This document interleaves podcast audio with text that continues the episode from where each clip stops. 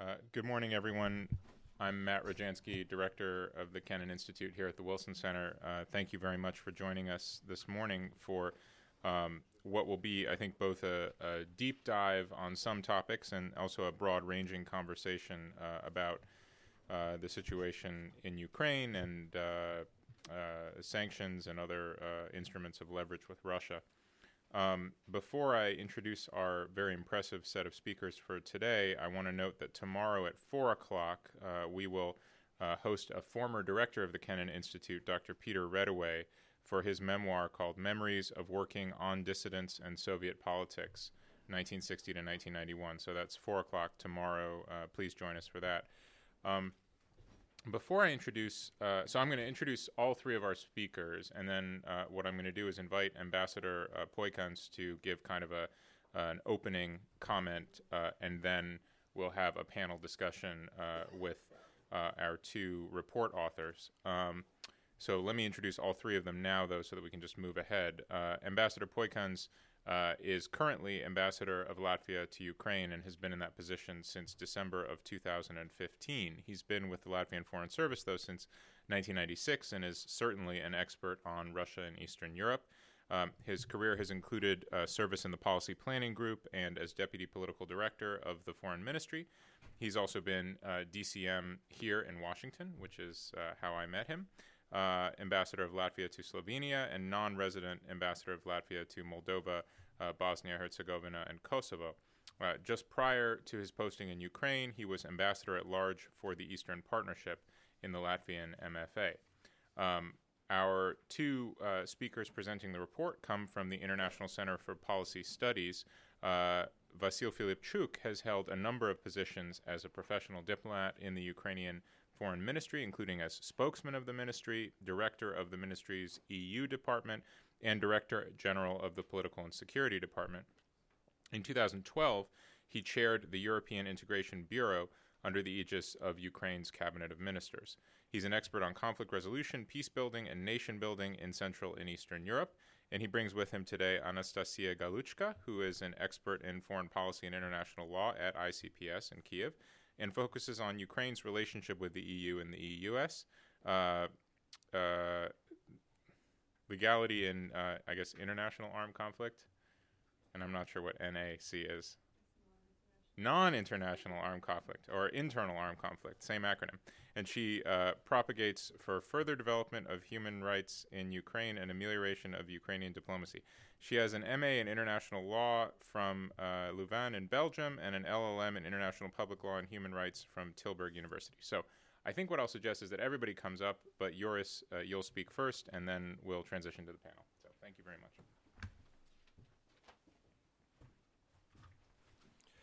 Good morning, everyone. Thanks, Matt, for this splendid introduction, and thank you very much for inviting me here.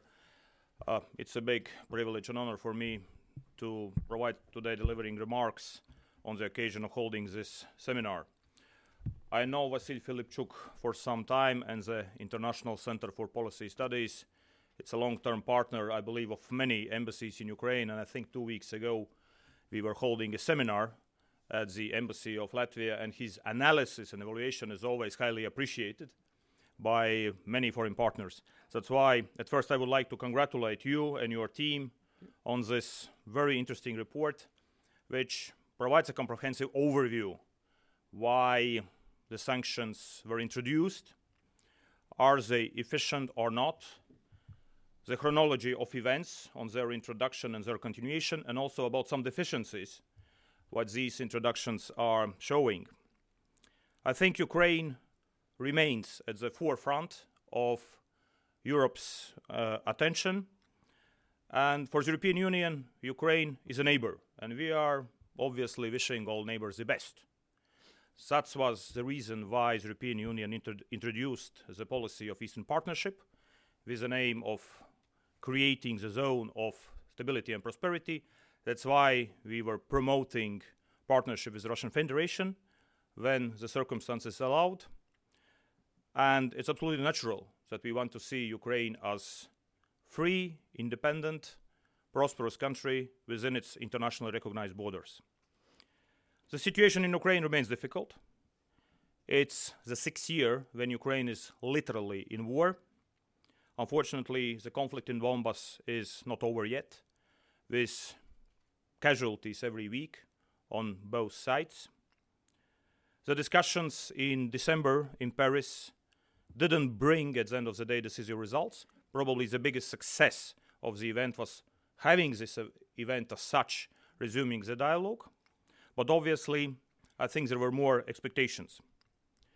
The conflict in Donbass creates a very serious psychological problem for the Ukrainian society and also for President Zelensky, whose one of the major pre-electoral points was to end the war. The new government of Ukraine, which is there for some months already, young people, very ambitious, a lot of plans and visions, has yet still to demonstrate tangible results. It's a lot of reforms in the agenda. I would just mention here maybe the land reform. I think very important reform, which either might bring revolutionary changes or end up also as some kind of failure. So it depends how it's implemented. It's a lot of challenges Ukraine is facing besides the war. It's the fight against corruption, it's reforming the justice system, improving business climate. And Ukraine probably is facing two very difficult tasks simultaneously. At first, you have to finish the war, and the second is to carry out domestic reforms. And it means, from my point of view, that Ukraine requires and deserves support from the international community, and it's actually us. And I would say, obviously, the European Union, the United States, other like minded countries are natural partners in this field. The European Union, with all its deficiencies and challenges, we are not yet the United States of Europe, probably will never be, which means it always takes a lot of time to coordinate our positions, to find consensus.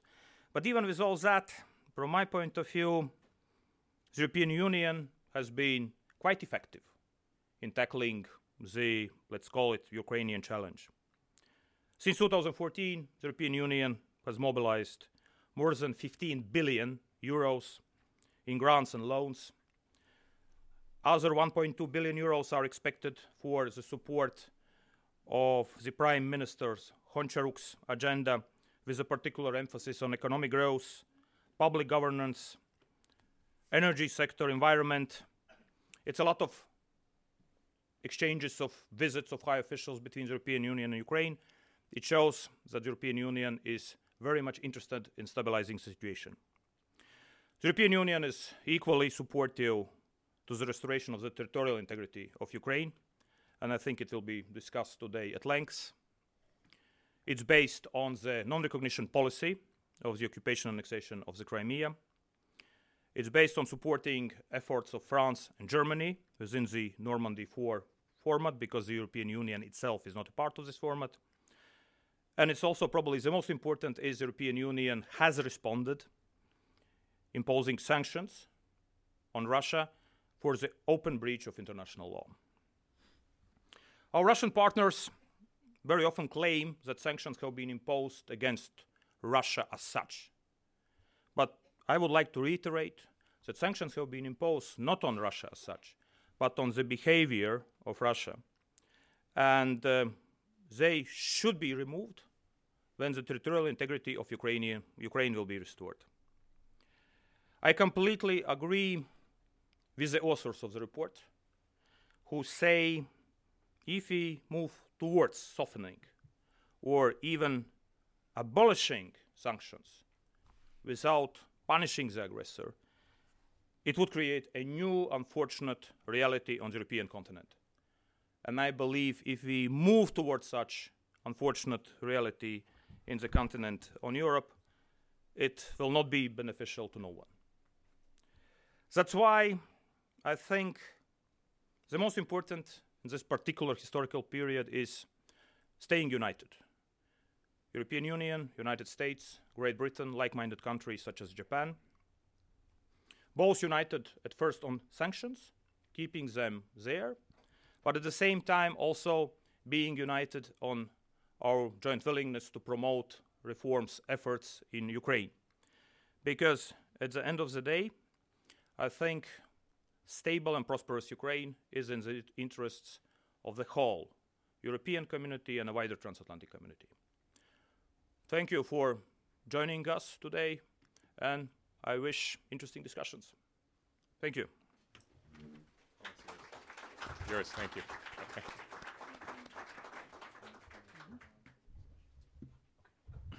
Excellent. So uh, Juris will will stay. Thank you very much. By the way, uh, I think you can you can see why he's had such a meteoric rise in the foreign service of Latvia and uh, in important uh, positions related to European security. He has a very clear vision on on the topic, and he'll join us uh, for the discussion following the presentations. So I want to go right to the presentation of the report. Uh, Vasily, are you going to begin? Sure. Please. Um, thank you very much. Um, hello, good morning, everyone. Thank you, Matt. Thank you, Ambassador. You almost covered the subject. Uh, there is very little to add to, to what Ambassador said, very consistent and comprehensive picture. So, what I will focus uh, on is uh, I will try to answer three questions. First of all, who we are and why we decided to uh, write this uh, report. Second is uh, what we uh, propose, and the third point, in more detailed analysis of the uh, sanctions, what they are, what they are not, uh, what are instruments to play with sanctions, will be covered by uh, Anastacia. So first of all, uh, we brought with us this document, and some of you have hard copy. Those who didn't get hard copy can easily Google and find on our website. It's downloadable, and you can get electronic version of this report. Uh, we are a group of authors, not only ICPS, but basically uh, key analytical centers in Kiev, uh, who at one point met, uh, discussed situation uh, with uh, conflict with Russia and situation in the country, and came to conclusion it's high time to write a report on sanctions. Why? Actually, uh, the the, the uh, reason uh, was decision of Parliamentary Assembly of Council of Europe to invite Russia to join this uh, forum after it was expelled in 2014 for uh, annexation of Crimea and aggression against Ukraine. So, question which we asked ourselves: sanctions were right thing to react unless you have other instruments and uh, definition of sanctions it's an instrument between uh, war and words if you are not going to engage into war and if you are not going only to limit your reaction with words, you must do something in the in the middle, and it's sanctions.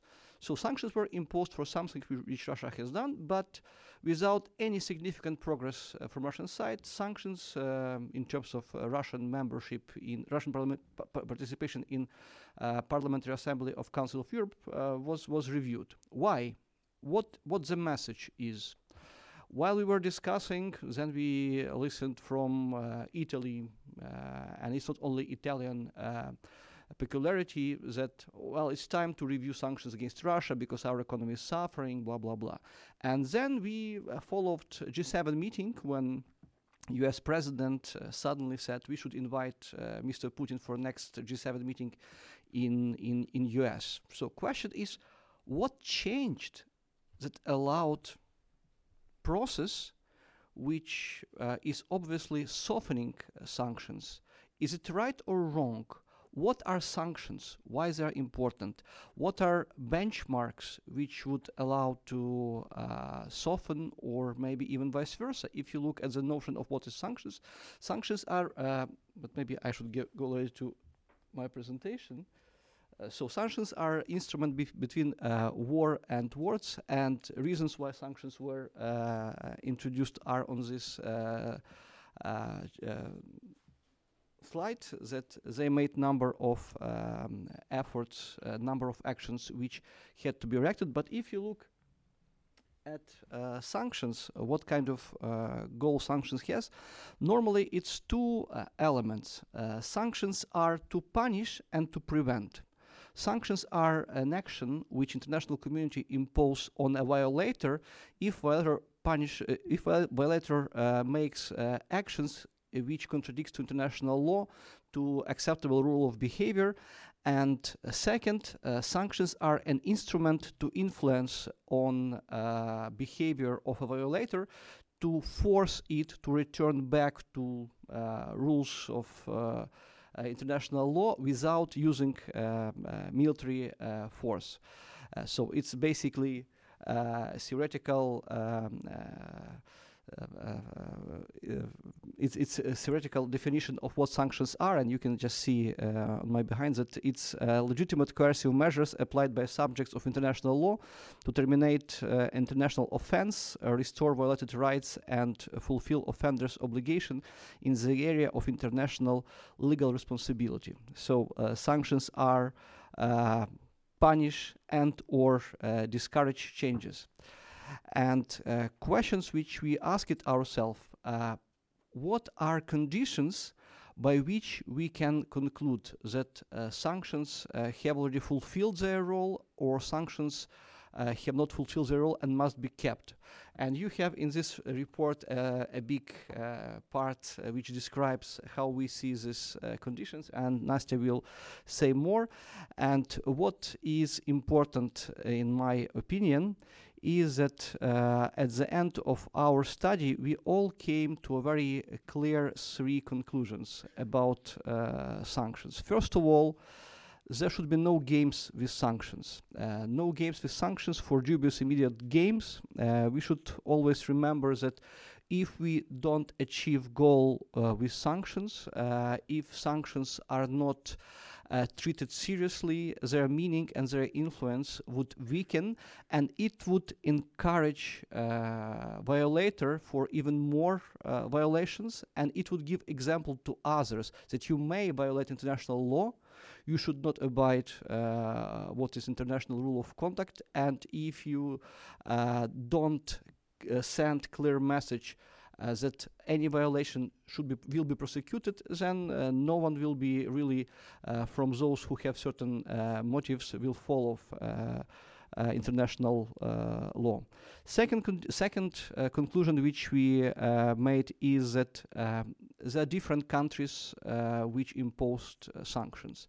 Sanctions can be adopted either by UN Security Council or by uh, countries coalition of willing uh, which uh, impose sanctions as their political decision to react on someone's actions and we see now that there are two main players in sanctions on Russia. One is US, another is European Union. However, we discovered there, there is a deficiency in coordination between EU and uh, US on sanctions. And if we want sanctions to be efficient, there should be consistent, comprehensive approach to sanctions, coordinated between uh, two key players, which are EU and Russia, and EU and, and US. And um, the third is we uh, elaborated our vision of benchmarking, uh, what should be uh, conditions, achievement of which can lead to if uh, conflict is settled to uh, easing up of sanctions, or if we see that uh, there are actions which even complicate conflict. So uh, then sanctions should be even increased. Uh, while we were doing this exercise, we found out number of examples, really outcrying examples, how um, certain uh, entities, people, institutions violate sanctions. However, they are not prosecuted. For example, uh, one of uh, stories which we discovered in our study.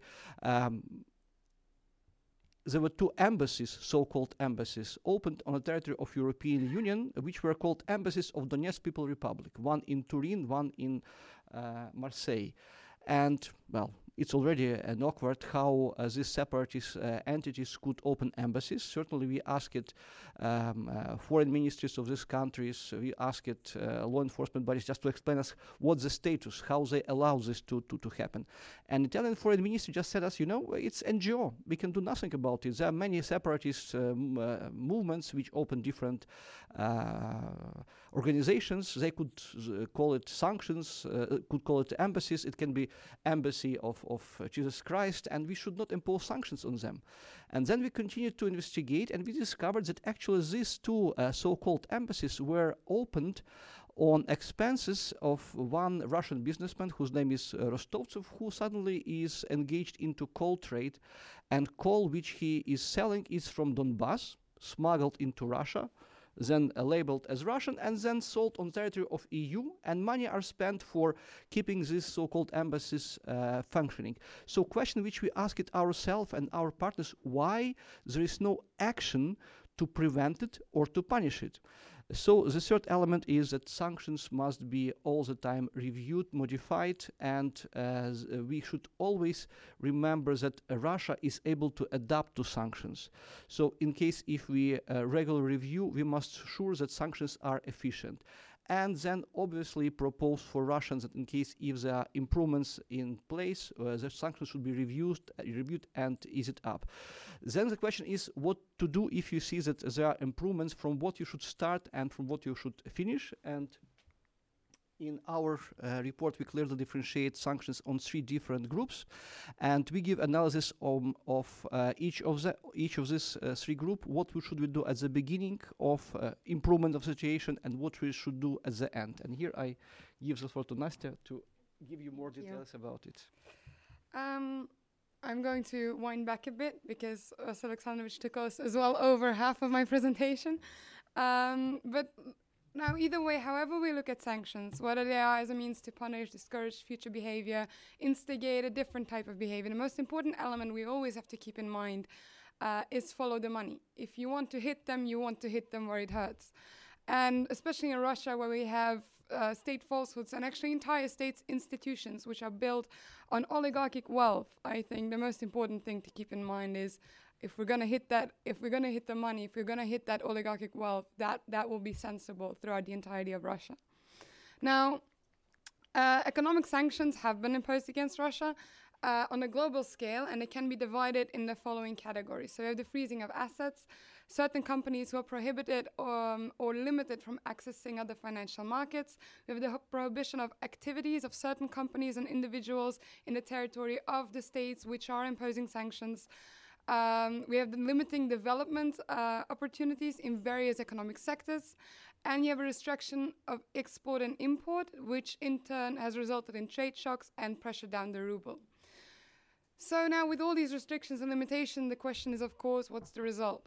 And um, I'm going to start here by grabbing the bull by the horns, with, and I'm going to fixate your attention on the most significant line uh, in this in this scheme, which is actually not Russia for some reason, but is Ukraine. Um, you see a rapid drop in Ukraine's GDP, and the main thing I need you to take away from this is that first of all, Ukraine lost control of substantial territory, and this is not just in size, but as well in economic value. Combined with a significant drop in trade with Russia and as well with a number of other countries. And this goes again combined with a sudden conflict in the East. So this leads to a substantial economic crisis um, which has caused a rapid and heavy impact on Ukrainian export and GDP. Now, we've been doing this tool for a while with with, uh, with our paper. We've been discussing this in Europe, and whenever I get the question in why is Ukraine not leading in this, why is Ukraine not cutting off all ties it has with Russia, this is usually the graph I refer to because sadly uh, and this is not something I say with pride, Ukraine is simply not in a position where it can, it can afford itself to stand on principle. Principle alone, for some reason, very sadly and very unfairly so, uh, does not keep your economy running. Principle alone does not keep your economy from utter ruin. And uh, and that's where we do need actually help from European partners, from Western partners, who can who have more who have more of a cushion or who have more of a of a buffer to fall back on. Um, and on this slide, of course, the next one, we see that Russian export uh, has dropped as well significantly after the imposition of sanctions. 2016 was a death. But then on the other hand, what we also see is surprisingly, it's going back up. It's rising to the point that we can say it's almost getting back on level with what it used to be before the imposition of sanctions. Now, what does this tell us? It tells us that Russia has found a way to compensate, to navigate, to work it through. And it tells us that Russia has simply also decided to switch markets. If Europe doesn't want doesn't want him, then then it'll go to China, and it has obviously had a positive effect uh, on its um, on its export. So then goes the question, of course. Now, does it work? And I honestly do not mean to frustrate anyone when I come back with the answer that says, "Well, both yes and no." Um, and I know this is a frustrating answer. You'd think that by now we would have a clear answer for you, but let, let's be very clear here. No one's going to discuss the effectiveness of sanctions in general. We're not going to say that it's not there. It is there in a certain level.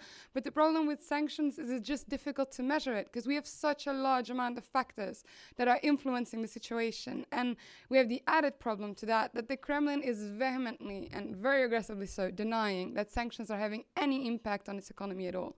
It's going so far as to say internally that we're not like the sanctions are benefiting us. We're getting we're getting we're getting stronger because of the uh, sanctions mechanism, because of import substitution policy. It goes so far as to tell its own citizens that the countries that are imposing sanctions on us are actually suffering more than we are. Um, but then again, we have one simple and quite persuasive argument that tells us that it does work, it doesn't affect, it is stinging them. And it's the most simple, simplest argument of all, but it is the fact that they have put in significant diplomatic efforts to get those sanctions removed. They're counting on the fact that these sanctions will get removed because they need it to further their economy, to further their technological uh, strive forward. So at least we can go on from that. Sanctions are having an effect. Now, it is clear that either way, there's been a serious impact on the macroeconomic situation in Russia. We see the combination of growth in Russia's domestic and foreign debt, the inability to access external borrowing, and the falling oil prices have eventually led to a collapse of the ruble in 2014. Uh, and as a result, we saw a rapid withdrawal of capital, um, over 150, 151.5 uh, billion dollars, which is over 19 billion dollars more than it was the year prior to it. Uh, Russia has used part of its foreign exchange reserves and its pensionary funds to prop up its economy. And uh, the central bank of Russia actually stopped supporting the value of the ruble and the increase and the interest rates altogether. So, can we say that damage was caused? Yes, of course. But then, uh, then you also have a number of ambiguous consequences because you also see, of course, a sharp decrease in imports on food um, which has positively affected that trade balance. We see that the rising world prices for oil have automatically led to a decline in oil production. And taking into account the fact that the ruble exchange rate is very tightly correlated to the oil prices, we can ask ourselves a question whether the e- economic crisis was actually triggered or stimulated by sanctions, or was it more an accidental international economic phenomenon? And then, of course, we see that a number of sectors like food, uh, chemical sector, extractive, and agricultural uh, have been growing. And as you may recall from the previous slides, uh, that GDP has bounced back, uh, their export has risen. And how do you explain that? Well, as Vasil Alexandrovich has said, um, one of the biggest flaws that we notice, um, one of the most frustrating flaws that we notice in the sanctions mechanism, is that they tend to stick to their traditional course. And what has happened in the past five years is that our Western partners have checked the box that we've done the sanctions, we've imposed the sanctions check uh, without consistently and and actually almost weekly or monthly checking are they having the desired effect? Are we reaching what we want to like the end goal that we want to achieve and so, because we don't have that, we're stuck with a sanctions mechanism that is not dynamic, that doesn't adapt itself. Whereas Russian economy is adapting and is thriving and prospering further, we have failed to react to that accordingly. Um, there is no change uh, or adaptability in objects, in sectors that we're targeting, and eventually Russia's economy, as I said, is able to navigate it, adjust it, and grow out of it. So the biggest criticisms that we have uh, is that first of all, economic sanctions at this point do not trigger enough pressure to knock the Russian economy off its feet. Uh, we have also uh, initially we noticed a significant impact on Russian economy in general, but now we see that most of the burdens are being carried by uh, Russian citizens instead of the targeted upper class, which is uh, once again unintended collateral damage uh, that no one actually really wanted. Uh, we see that the Russian Federation has managed to compensate um, and has room to maneuver at the expense of interest rates, foreign exchange reserves, and even their internal pensionary funds. Um, the sanction systems are right now not systematic. Uh, they are not coordinated. They're lacking a unified approach, and we see that it does also not take into account current changing global trends. Um, and this, in combination with a lack of unified approach, leads to other countries suffering losses because of sanctions which are intended to damage only the Russian Federation but end up damaging third parties. And in this regard, I kind of want to have a moment and stop at the US secondary sanctions mechanism. Um, because there has been a very clear and palpable discrepancy between the EU and the US. I know that there's a coordination group apparently not doing its work very well. And I think it's most notable with a very awkward moment um, when uh, the US, under the Countering America's Adversaries uh, through Sanctions Act, imposed sanctions that targeted Nord Stream 2 and targeted also European companies. Uh, Germany and Austria reacted very aggressively, reacted very displeased, called it that a moment. Um, and both countries have then stated that the US secondary sanctions has actually put a significant strain on EU US relations. And from once again, from all the previous debates that I have led in Europe as well, I can say that one thing that everyone agrees upon is the fact that, yeah, f- sure, we have a coordination group. Uh, by the way, which some countries they were not aware of the fact that we have a coordination group, which is actually quite depressing. Uh, so yeah, there's a co- coordination gr- group, but it's not doing its job. It's not uh, fully um, working uh, uh, working along the function that it should have. And now, for obviously, individual sanctions are also a very important part of that unified approach. Um, they um, and of the current sanction mechanism but they only make sense once again when they being when they are being imposed systematically and consistently and by the entire Western Front. And so together with Anya Talimunchuk, uh, who's our colleague in Poland, uh, and she started the Sanctions 2020 mechanism initiative, uh, where she targets uh, a bunch of individuals who, for some reason, have not been put on individual sanctions list yet, even though they should be. Now we have uh, written down the top 14, I think, in our paper. I am not going to bore you by reading all the names and the reasons out loud, but I would like to take a top four uh, and go over that with you to give you an idea on what kind of people we're talking about. Now, I'm going to start off with someone who looks like the perfect James Bond villain, uh, and it's not Putin, but the guy on the right, which is uh, Ser-. He's a childhood friend of Putin. I think actually that that's already enough. He's a childhood friend of Putin. I think we can stop there. Um, and he's also godfather of Putin's daughter Maria. Um, and officially, Roldugin is not in politics at all. Uh, he's a musician. He's a virtuoso who dabbles in business. Now, the Russian definition of dabbling in business, as far as I've come to understand, is he's uh, very active in the money laundering business of other Russian uh, diplomats or Russian officials who have been put under the sanctions list. Um, so I'm just going to give you, I'm not going to bore you with the endless discussions and details, but I'm going to give you one example that I liked a lot, uh, which is um, his company. He has a company called International Media Overseas. And they have, so it's owned by Roldugin, and they had at a certain point um, started a contract with the state-owned enterprise Rosn- uh, state-owned enterprise Rosneft, and so the terms of these contracts were such that for every breach that Rosneft would do against the contract, they would have to pay $750,000. Um, and eventually, all these accidental breaches of contract ended up in a total sum of a staggering sum of 69 million US dollars that they had to pay. Now, I don't want to make any insinuations, but either uh, Rosneft has to fire its entire legal team uh, and has to do it right now, or we can maybe assume the fact that um, it was intentional. And that's an intentional scheme that they put up. It's one of the many schemes, by the way, that you can read in a in a paper, uh, where they where they set up these contracts, bogus contracts, uh, to launder money through, in Roldugin's case, his extensive business conglomerations, and something that's been happening in a wide variety of other uh, of other phenomenons. And then the next guy I'm going to discuss is Shoigu. He's Russia's minister, def- uh, minister of defense, and he has signed off on tactics which are used in Russia's hybrid war in Ukraine uh, and also in Syria. He basically uses these two countries as test countries um, f- to try out all kinds of new uh, military tactics. And even if we're not going to talk about Ukraine in this, especially, I think at the very least we can admit that that uh, the Russia's intervention in Syria was downright barbarous, with uh, school children being murdered and bombed down.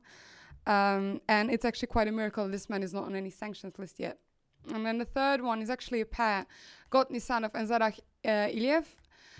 I think you in Europe they didn't know the names, but I'm thinking that in the US they should be more popular because they were included in your so-called Kremlin report, um, which was prepared by the US Department of Treasury. Uh, and because of their of their relationship with the Rotenbergs and their general toxicity towards U.S. companies and banks, which also indirectly has influenced EU companies and banks. And other than that, they have infamously financed several uh, humanitarian convoys to Donbas and Luhansk, which, with and I say uh, humanitarian convoys, I mean convoys loaded with guns, bombs, and anything else for, for their soldiers. And they've also been actively recruiting fighters for the conflict in eastern Ukraine. And then, last but not least, uh, a man that Mr. Filipchuk has already um, mentioned. Ruslan Rostovtsev is infamously known as the coal king uh, of Donbass. He's responsible for a third of the coal production in the region, and this is around amounts to um, about 700,000 tons per year. Um, and his coal business is also under explicit protection of the Kremlin, of course. Now, I do want to once again point your attention to our paper because you can see in there that it's been um, it's been discussed very extensively, not only with the company trails, like mentioning all the companies that are involved, but also with the money trail, which can be followed through Tallinn Business Bank, Dubai, and anywhere else. Um, I'm going to give you a very short update on like on the most important companies. I hope you don't have to you don't have to remember it all. You can read it again, but uh, the first one is Colonel Limited. It's a Rostovtsev company. So he buys coal from two local um, Donbass mining companies, and then he sells it to Kaproben, which is a second uh, big company that comes into play. And Kaproben then transports that coal to Rostov Merchant Port in Russia. And there you have a third company coming into view, which is the SDS Group, uh, and more specifically, it's a Swedish company MIR Trade AG. This is a company that's predominantly active in the coal mining industry in Europe. And um, there at the Rostovtsev merchant port, you have actually the transported coal is taken into by the SDS group. It's mixed with their own uh, coal and then sold in Europe, throughout Europe, even in Canada at some points. Uh, with this, uh, they get in a bunch of money that is being laundered through London, Canada as well, France, uh, through all kind of sub companies. And eventually, this money is used, as Vasyl Alexandrovich said, to set up bogus embassies in Marseille, Turin, I think at a certain point, even in Greece. Uh, and it's getting to the point where it's getting quite ridiculous when we came to Italy and we had a specific sit down with the Ministry of Foreign Affairs and they told us, well, we cannot do anything about it. Too bad. And I think if you can't, then who can?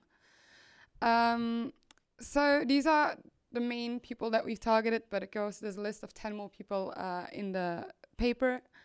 And then the recommendations we end up coming up with is, and this might become a point of discussion. Some of you might say no, if to do more. Some of you might say this is more than enough. Uh, but first of all, the rolling back of sanctions, as we said, must be tied to a specific benchmarking system for the Russian Federation. Now, in Ukraine, I've had a bunch of, uh, I have had people from the European External Action Service tell me why, like, why would we do this benchmarking system? Why would we even talk about rolling back sanctions um, if we're not, if if we don't plan on doing it anytime soon? It's because there's a difference between a de facto and the jure sanctions mechanism. You can de jure keep it in place, and de facto, the rolling back, as we actually notice it, is already slowly beginning. You see language loosening up. You see invi- invitations coming in for Russia to, you know, you can come back at the table again. We're we're done being angry at you, and that completely defeats the entire point of sanctions. So therefore, I think the current system, uh, which has been imposed quite chaotically uh, and without a clear specific view, has to be restructured, reorganized, tied to certain acti- actions from both Russia, Ukraine, and the West uh, to create a specific benchmarking system. Then we have the fact that effective control over Ukrainian uh, non controlled territories is a beginning uh, and absolutely not the end of phasing out sanctions. Uh, so, the phasing out of sanctions can only uh, be completed when Ukraine has also received full compensation for the damage uh, it has gotten. Uh, then the rolling back of sanctions starts with the diplomatic ones. Of course, the easiest sanctions go first, and the heaviest sanctions stay until the very end, until all the um, all the end goals are achieved of the sanctions mechanism. And then eventually, of course, the return of Crimea to Ukraine uh, and compensations is the only thing that can lead to the end of a sanctions me- regime, which I previously said. Um, we also need inno- innovative new approaches and increased pressure as long as the Russian Federation refuses to comply to international law. This is what I mean with a coordination group that has to be reinvigorated, that has to be uh, more of a brainstorming group as well. And the streamlining of sanctions uh, is, is, of course, a must. And the removal of the gaps and inconsistencies that we have described as well in our paper has to be considered to, um, to make sure that we maintain a strong front against the Russian Federation. Um, this was our presentation for now. I want to thank you a lot uh, for if you have any questions. I guess that Matthew Okay. will take it from here. Thank you very much to both of you uh, and and to Juris. I'm sure we have a lot of questions, but um, I think I want to start, uh, Vasyl, by asking you a framing question for this entire exercise. Um, I don't know exactly. I still don't know exactly how to phrase it, but I think it it fundamentally has something to do with how you how you think the international economy works. Um, if at the end of the day there is or maybe maybe it's two questions wrapped into one, right? So so one question is just how badly does the target country, in this case Russia, want to maintain its bad behavior? So you have cases like, for example, Iran, Cuba, North Korea, where behavior that, let's say, the United States has defined as bad, as unacceptable, um, has nonetheless been seen as essential, as vital to the survival of those regimes. And so, as long as those regimes continue to exist under the pressure of even the most extreme sanctions regime that you can imagine, the behavior simply hasn't changed. It's a, a measurable fact. The other side of the equation is if you understand the global economy to be fundamentally a, a market-based system, to be to be uh, kind of flexible, adaptable, et cetera, then in fact what uh, and now I'm blanking. I think Anastacia, you presented the curve right where you showed Russia's GDP recovering. That is probably a phenomenon that will happen no matter what. You could implement all of the perfecting amendments. So maybe one question for each of you. You could implement all of these changes to the sanctions regime to make it absolutely perfect from the side of the EU and the United States, and Russia is still going to find outlets with China, with the Gulf countries, whatever, and the pressure is therefore going to be lessened. But the long term impact of that is going to be that you change the shape of the global economy, right? You create separate trading and financial nodes. So, my question for you essentially is you know, take these two kind of basic theoretical dilemmas for sanctions and explain to me how, if you have an adversary that is 100% committed to the outcome, uh, how do you deal with it in terms of sanctions? And if you if you agree that the global economy works that way, is that an acceptable cost to sanctions? Shall we take more questions or? We'll just start with those, Okay, and good. that gives Uh, everybody in the audience time to think, and then we'll. Uh, you play now my role in our intro discussion. Perfect. It's always me who questions. I am not surprised. very skeptical about uh, sanctions uh, in general. Well, uh, let's start from the point that uh, politics is uh, always a process of making decision from existing alternatives. Uh, I think sanctions are very bad instrument, but what are others? As military enforcement to peace, and we know it's impossible, it's unthinkable because we talk about uh, permanent member of UN Security Council with nuclear weapon. So no one will send troops to, to, to, to force Russians to get out of Crimea or uh, stop supporting uh, separatists in Donbass. So if you don't use uh, military instruments, what else you have? Either verbal statements of disagreements and um, no one cares about words, or you do something, something more. Something more is sanctions. That's why even if we assume that sanctions are very bad and not effective, there is nothing else which we, which international community has now in possession. Um, if we look at experience of sanctions implementation, um, it has very, very uh, different track record, more negative than positive. Normally, sanctions and ineffective. Yes. Uh, sanctions very often are used by rulers in, in, in a country in question to strengthen their rule. They are showing, you see, they hate us. They are using sanctions to punish all of us. That's why we are against sanctions which covers the whole country Mhm. and we favor uh, targeted sanctions focused on people who are responsible for actions and not on population of the country which is basically innocent and has nothing to do even if they are under propaganda supporting their rulers but still they are not responsible for political decisions uh, sanctions have not forced to change countries which have closed economic system. And Russia, it's huge economy. It's the biggest economy on which ever sanctions were applied. Neither North Korea nor uh, Iran nor any other country can be compared to Russia. No single country in recent history of such size of economy uh, has ever faced uh, sanctions, and there is no point to be naive that uh, Russians would uh, collapse in in two three years uh, under sanctions. Uh, but at the same time, there are certain elements of sanctions imposed which forced Russian elite to suffer.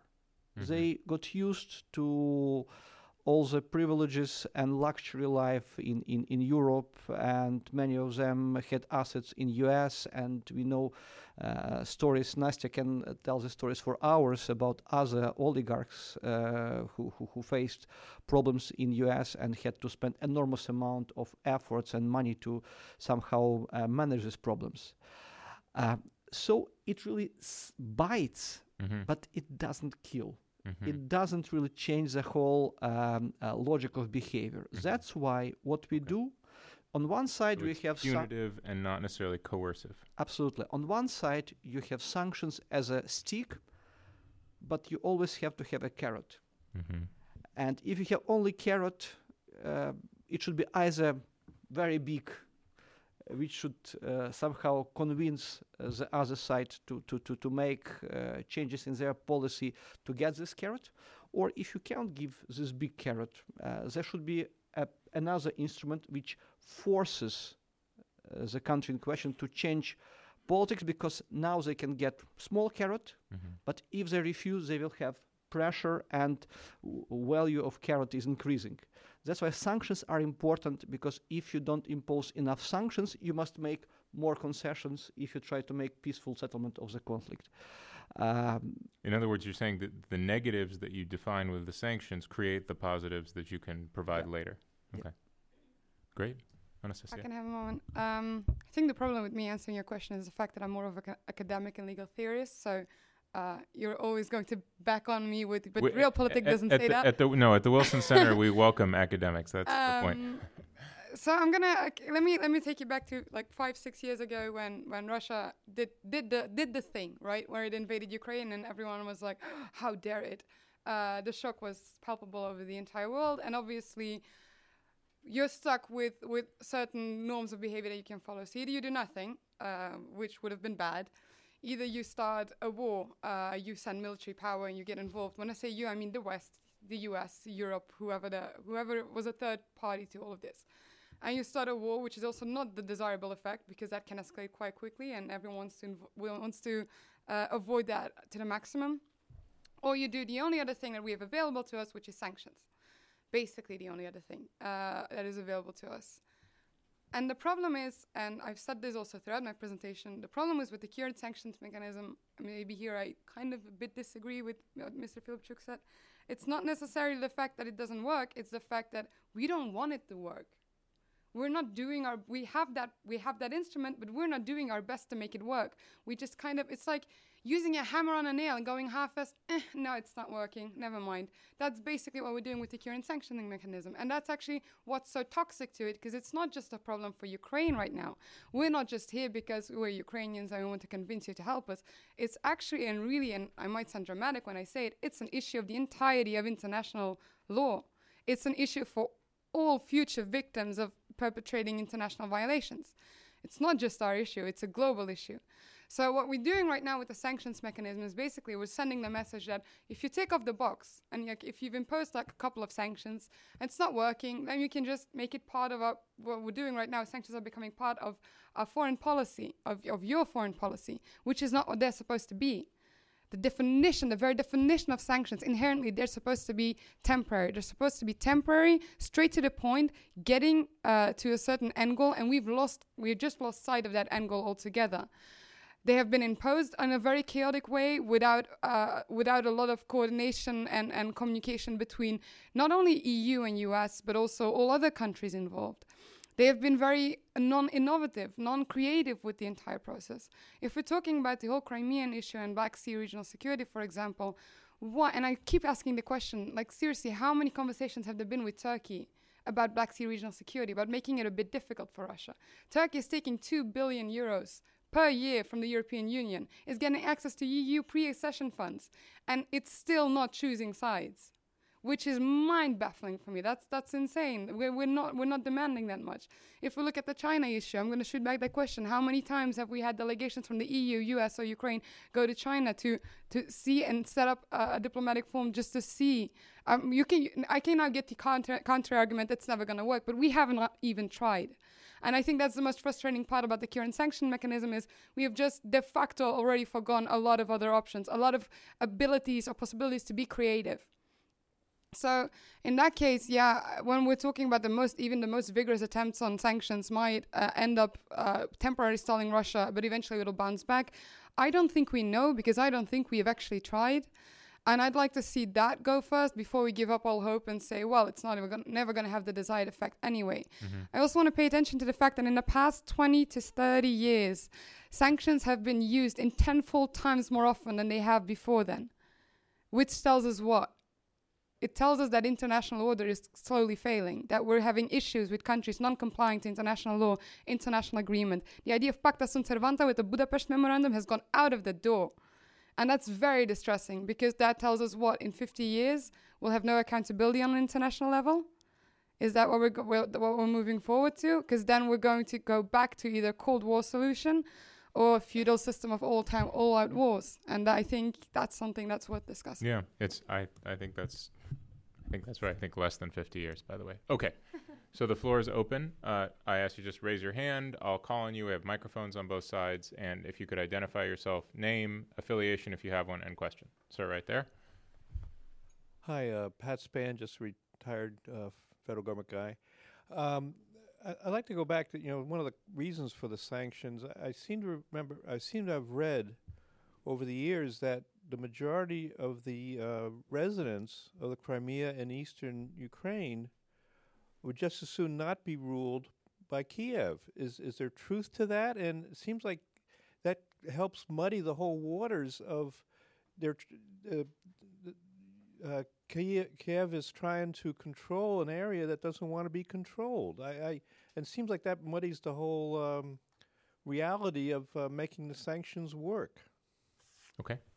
So we yeah, we can collect. Yeah, that's right. I think I saw the gentleman in the red tie right there. Yeah. Other side. There you go. Yeah. Hi, I'm from the Embassy of Ukraine.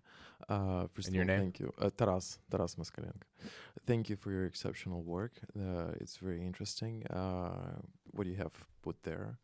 Um, I have actually have a lot of questions, but the uh, I'll just stick to the to, to, the first one. Um, Anastacia, uh, uh, earlier you said that the first sanctions that can be lifted are diplomatic ones. That the, the those are the sanctions that pr- probably are the ones that we can, um, you know, uh, let ourselves uh, go off because uh, those are the ones that are less effective or the ones that are, you know, not that important in a way. In a way. And um, what are, what do you mean by that? What, what do you mean by saying? Can you define what are the diplomatic sanctions that you are proposing to lift? Or what are the exact number of those instruments that, that we're ready to let go?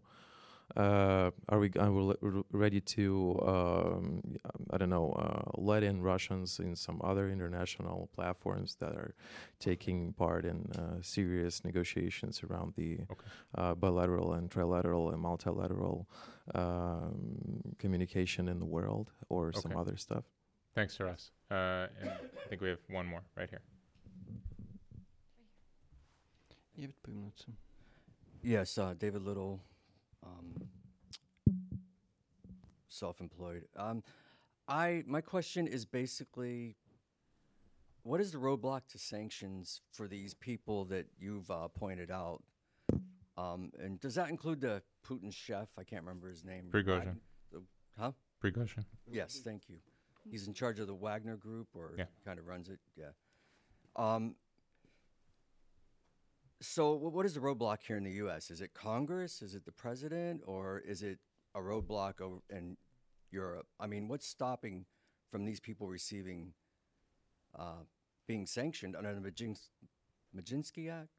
Magnitsky. Okay. Magnitsky. got it. Thank you. Great. Okay, so we have uh, Pat's question about uh, what people in the Donbass actually want, uh, Taras about what uh, further diplomatic sanctions could be lifted, uh, and then David, uh, why, in fact, have not the 14 individuals that you mentioned been sanctioned? Okay, I will uh, start with um, Taras' question because it was my part of, of, of work and discussions, uh, not necessarily about uh, sequencing of uh, sanctions phasing out. We participate at different expert groups, just modeling what will happen in case if if there is progress or things are getting worse. And very often you hear from our Russian counterparts uh, points that fine, but if we did this, what's the benefit for us? Uh, and it's basically it's fair point because the whole theory of sanctions, the nature of sanctions, is that it's an instrument with which you play. Things are getting better, you easy sanctions. Things are getting worse, you strengthen sanctions. You play with this. You have a phrase that uh, phasing that uh, abolishment of sanctions is possible only after full implementation of Minsk. And then you have assumptions that progress in Minsk implementation may lead to phasing out of sanctions. And then you have a question okay, fine, if Ukrainian parliament would adopt three demanded uh, law by Minsk uh, on uh, amnesty, elections, and uh, special status, is it a huge progress in Minsk implementation? Yes. But should it mean that sanctions should be phased out? No. But in case if Russians uh, helped to um, uh, conduct elections and started to remove armament, we would still have a very long way to go towards final settlement of the conflict and Ukrainian army taking control over eastern border. But we would see uh, very good steps uh, which would need encouragement. What then should we do? Uh, keeping the most important sanctions in place, but showing goodwill. We were discussing a lot, and there is no one uh, opinion on this. And it was my idea that we should start with diplomatic sanctions because, because what is diplomatic sanctions? Uh, for example, the first sanction was um, a refusal of European Union to conduct EU-Russia summits. When Russian president goes to Brussels and meets head of European Commission and European Council, it's sanctioned that EU doesn't conduct these summits with uh, Russia anymore. But if we imagine that uh, Russians removed all their armaments and we have uh, good progress, would it really cause us a problem if uh, Russian president would meet with uh, two presidents from European Union and they would conduct negotiations? I don't really think it's it's a big big uh, concession, but it will be very symbolic. It has a very strong symbolism. It will be uh, remarkable. It will be noticed. It will be encouragement, but it's a sanction which is very easy to impose and very easy to take it back, and we're very easy to to uh, remove from from from list of sanctions. The same uh, G7. If we have very significant improvement in Donetsk, then you could understand why Mr. Trump would wish Mr. Putin to, to come for next G7 meeting, but only in case if 500 tanks uh, left uh, and uh, still we have to remove 300,000 Kalashnikovs. So if we have serious progress, but if not, obviously, uh, then not. Um, so diplomatic sanctions are the easiest instrument to play. That's why if you need to start with something, it's better to start with these sanctions than with economic sanctions. Because for economic sanctions, there is certain inertia. They really influence only a certain period of time. And uh, they are much heavier in managing and also legal proceedings are uh, very complicated uh, and so on. So if you have three groups of sanctions, personal, economic and diplomatic or political one, we will start. Uh, we would propose to start with uh, diplomatic and to end up with economic. And, and, Uh, and again, I would underscore that this tracks with what you said about incentives, right? Yes, That sanctions are, in, in a sense, the inverse of the incentives you're creating by removing sanctions. Absolutely correct. Uh, What you said about Eastern Ukraine, uh, well, um, we, we should need another roundtable or, or conference to discuss about uh, wha- what what were reasons of conflict in Donbass. I don't think we will uh, need now to have this discussion because it's it's, it's a very complicated, different story. But uh, if you look at the conflict itself, it would be a very, um, I would say. Um, but not correct to say as that conflict started because people in the east didn't want to be ruled by Kiev. Uh, it's not correct. Uh, conflict started uh, with different um, processes on different level. Conflict is at least three-dimensional. It's geopolitical conflict between West and Russia. Well, Russia and West. It's bilateral problems between Ukraine and Russia, and it's internal problems in the country, which is also matter of fact. So they just exploded in one place in one time. And I think the last uh, reason which led to explosion is that people in Donetsk didn't want to be ruled by Kiev. Uh, if you look back, uh, actually, the whole problem started when man from Donetsk was in Kiev ruling the whole of the country. Uh, so it's not it's not correct to say that it was uh, reaction from from people in in these uh, areas that didn't want to to rule. And if you compare what what they have now and what what used to be uh, five or ten years ago, Donetsk used to be the second richest uh, richest city in our country. Donetsk used to be really prosperous. Region with huge state subsidies. I don't think that uh, such a simplistic uh, description is, is correct. But again, it's it's much more, much deeper, much more serious discussion. What are reasons of what happened? Although one could quip that that refers to a time when Kiev was ruled from Donetsk. But anyway, I'm going to quickly address the question on uh, uh, the roadblock. I think the first thing that came to my mind when the question was asked was, "You tell me." But um, no, what I've seen in Europe so far is that the the question on broadening sanctions, and especially towards these individuals. Uh, by the way, Prigozhin is already on the sanctions, uh, um, know, on the sanctions list. Uh, so that's not really a problem right now. But for these individuals in Europe, is actually a big problem. Is the fact that some of them are indirectly um, involved, as in they're indirectly uh, helping. Uh, so they're not directly involved in eastern Ukraine or in the in the in, in Crimea, but they are helping others sidestep the sanctions against them. So for Europe, that's already gone too far.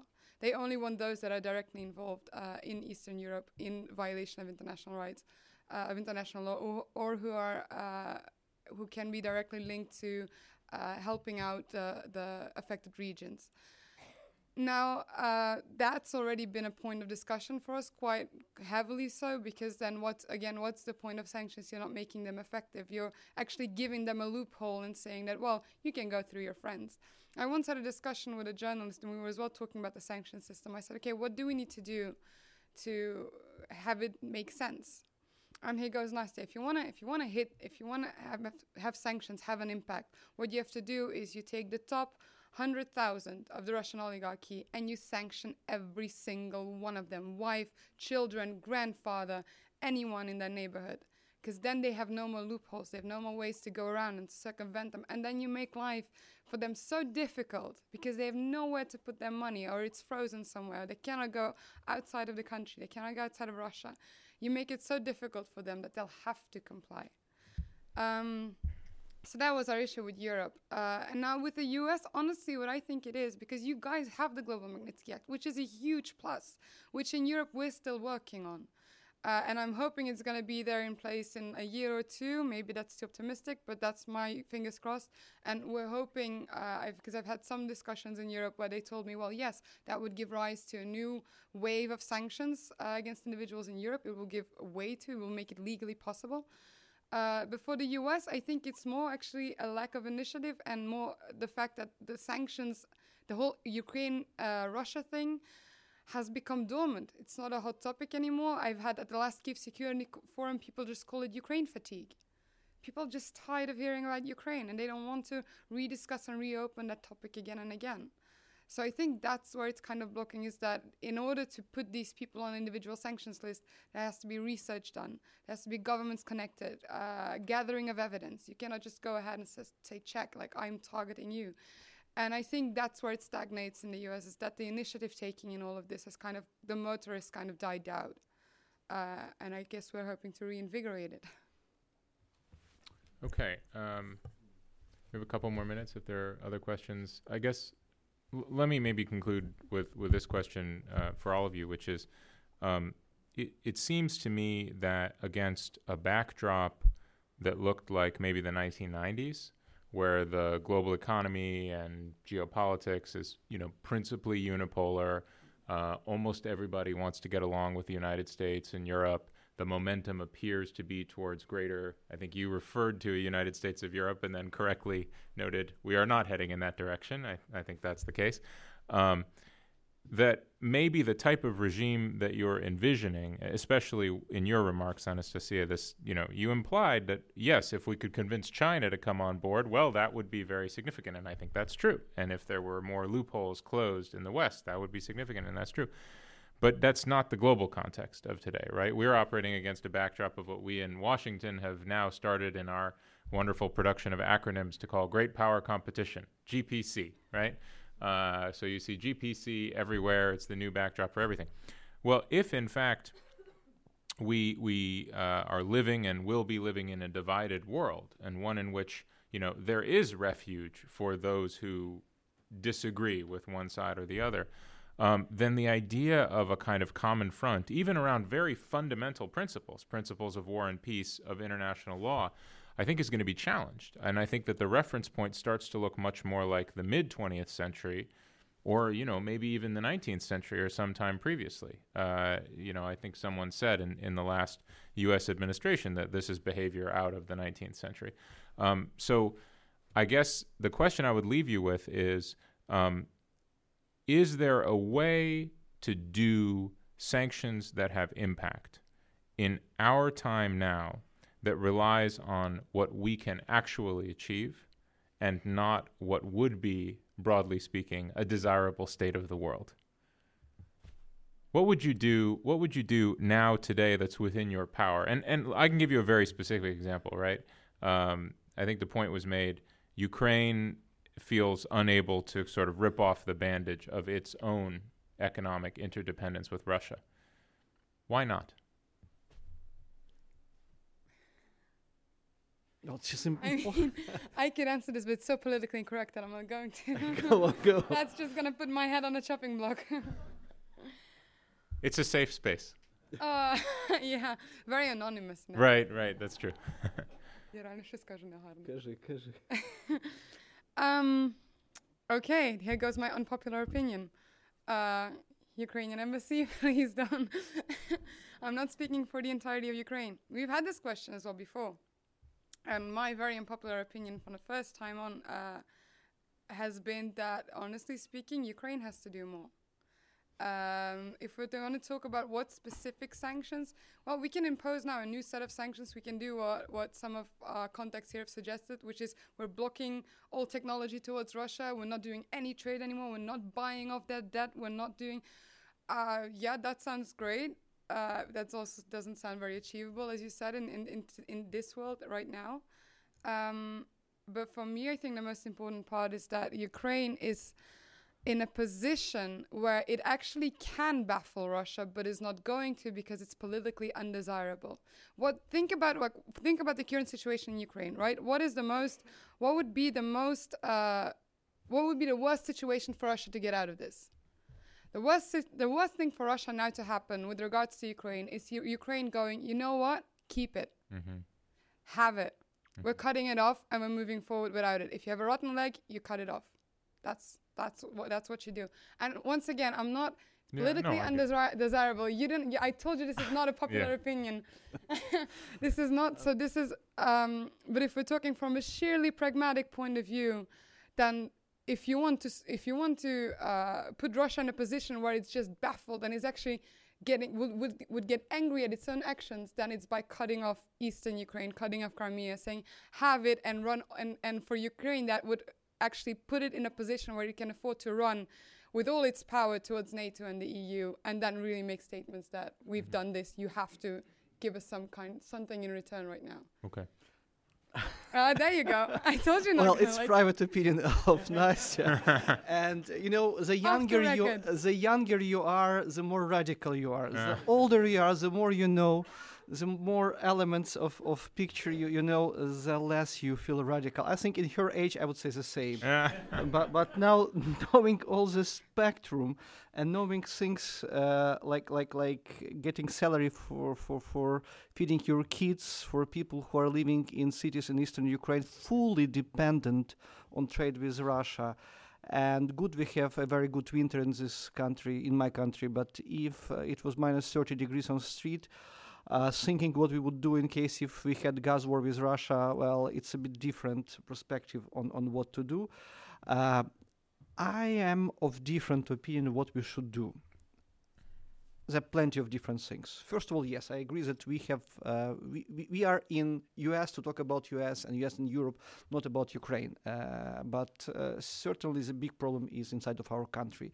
We have plenty of uh, people who uh, jumped out of sanction list just because our prosecutor office has not collected and provided evidences, obvious uh, evidences for uh, crimes of these people. And Mr. Yanukovych and Azarov and plenty of other people are not anymore on sanctions list.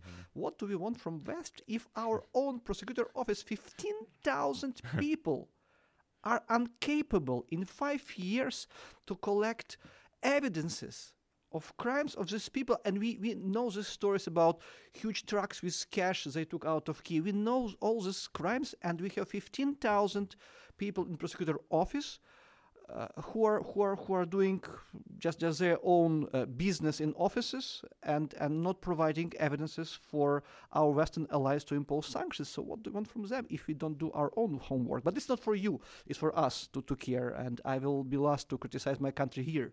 We will do it at home. uh, yeah, but but it's certainly our own issue. Issue is with people who mentioned here. Some of them are not only uh, in U.S. sanction list which is of course unacceptable. You must include them. But the problem is that only in our case as well, some of them are not. And when you ask why, um, um, you don't have any official answer.